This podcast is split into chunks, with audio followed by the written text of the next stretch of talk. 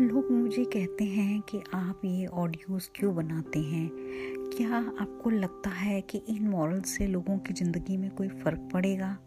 क्या लोग अपने आप को चेंज करते हैं? क्या किसी की ज़िंदगी में किसी की बात सुन के कोई फ़र्क पड़ता है? हेलो फ्रेंड्स ज़िंदगी के रंग मिट्टी के संग में आपका स्वागत है। आज मैं अपने ही एक्सपीरियंसेस आपसे शेयर करने लग गई। बिकॉज़ मुझे ऐसा लगता है कि हम भी कई बार अपने बच्चों को समझाते हैं या बड़े हमको समझाते हैं तो क्या हम चेंज होते हैं? हाँ अगर आप चाहते हैं तो आप चेंज होते हैं। अगर आप नहीं चाहते तो आप चेंज नहीं होते।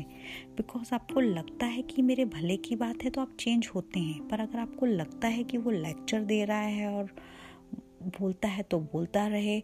तो आप चेंज नहीं होते, क्योंकि हमको चेंज होने के लिए कॉन्शियस एफर्ट्स करने पड़ते हैं।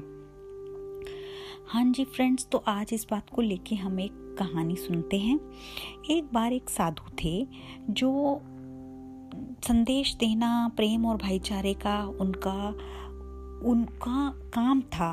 वो जहाँ जाते, लोगों को प्रेम और भाईचारे का संदेश देते, लोगों को सिखाते कि आपको सब लोगों के साथ प्रेम से रहना चाहिए, मित्र संबंधियों के साथ प्रेम से रहना चाहिए, आसपास शांति बनाए रखनी चाहिए, अपने आप को भगवान को समर्पित कर देना चाहिए, सरेंडर में रहना चाहिए। बीस बाईस साल तक वो ऐसा करते रहे। किसी से कुछ नहीं मांगते थे। हज़ारों लोग उनकी सेवा से प्रभावित होते, उनके सहयोगी बहुत सहयोगी बन गए।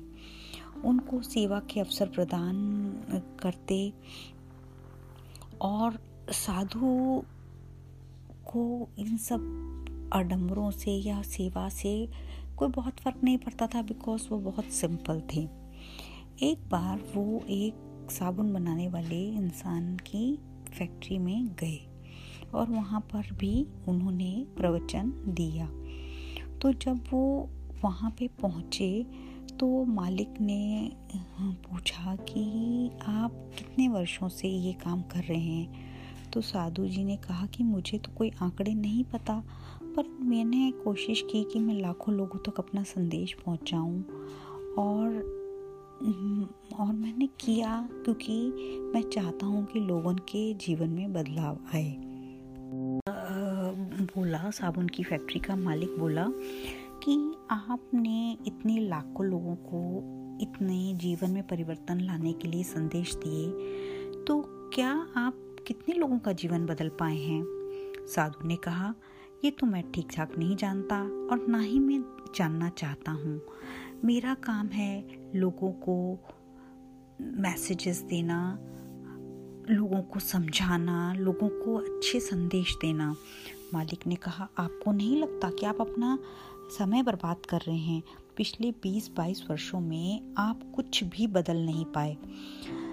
समाज में लड़ाई, झगड़े, अशांति, दुर्भावनाएँ अभी भी हैं। साधु कुछ देर शांत रहे, फिर बोले, आप फैक्ट्री में क्या बनाते हैं? मालिक ने कहा, साबुन। साधु ने पूछा, एक दिन में कितने बनाते हैं? मालिक ने कहा, एक लाख से अधिक। साधु ने फिर पूछा, क्या शहर की आबादी के लिए ये काफ़ी है?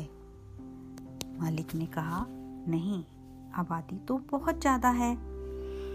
साधु ने फिर कहा तो अगर आप उतना साबुन अपनी तरफ़ से पूरी कोशिश करते हैं कि आप ज़्यादा से ज़्यादा साबुन बनाएँ, लेकिन आपकी फैक्ट्री के बाहर खड़े हुए कुछ लोग मैले और बदबूदार हैं तो मालिक ने जवाब दिया कि वो मेरा साबुन इस्तेमाल नहीं करते होंगे। मालिक ने कहा, मेरा काम है साबुन बनाकर बेचना। खरीदना और साफ़ होना उनका काम है। तो साधु मुस्कुराते हुए बोले, बिल्कुल ठीक कहा आपने। मेरा काम है प्रेम का संदेश देना, भाईचारे का संदेश देना। संदेश को जीवन में उतारना उनका काम है। ये बात सुनकर फैक्ट्री मालिक निरुत्तर हो गया। तो फ्रेंड्स इसी बात पे मैं यही कहना चाहूँगी।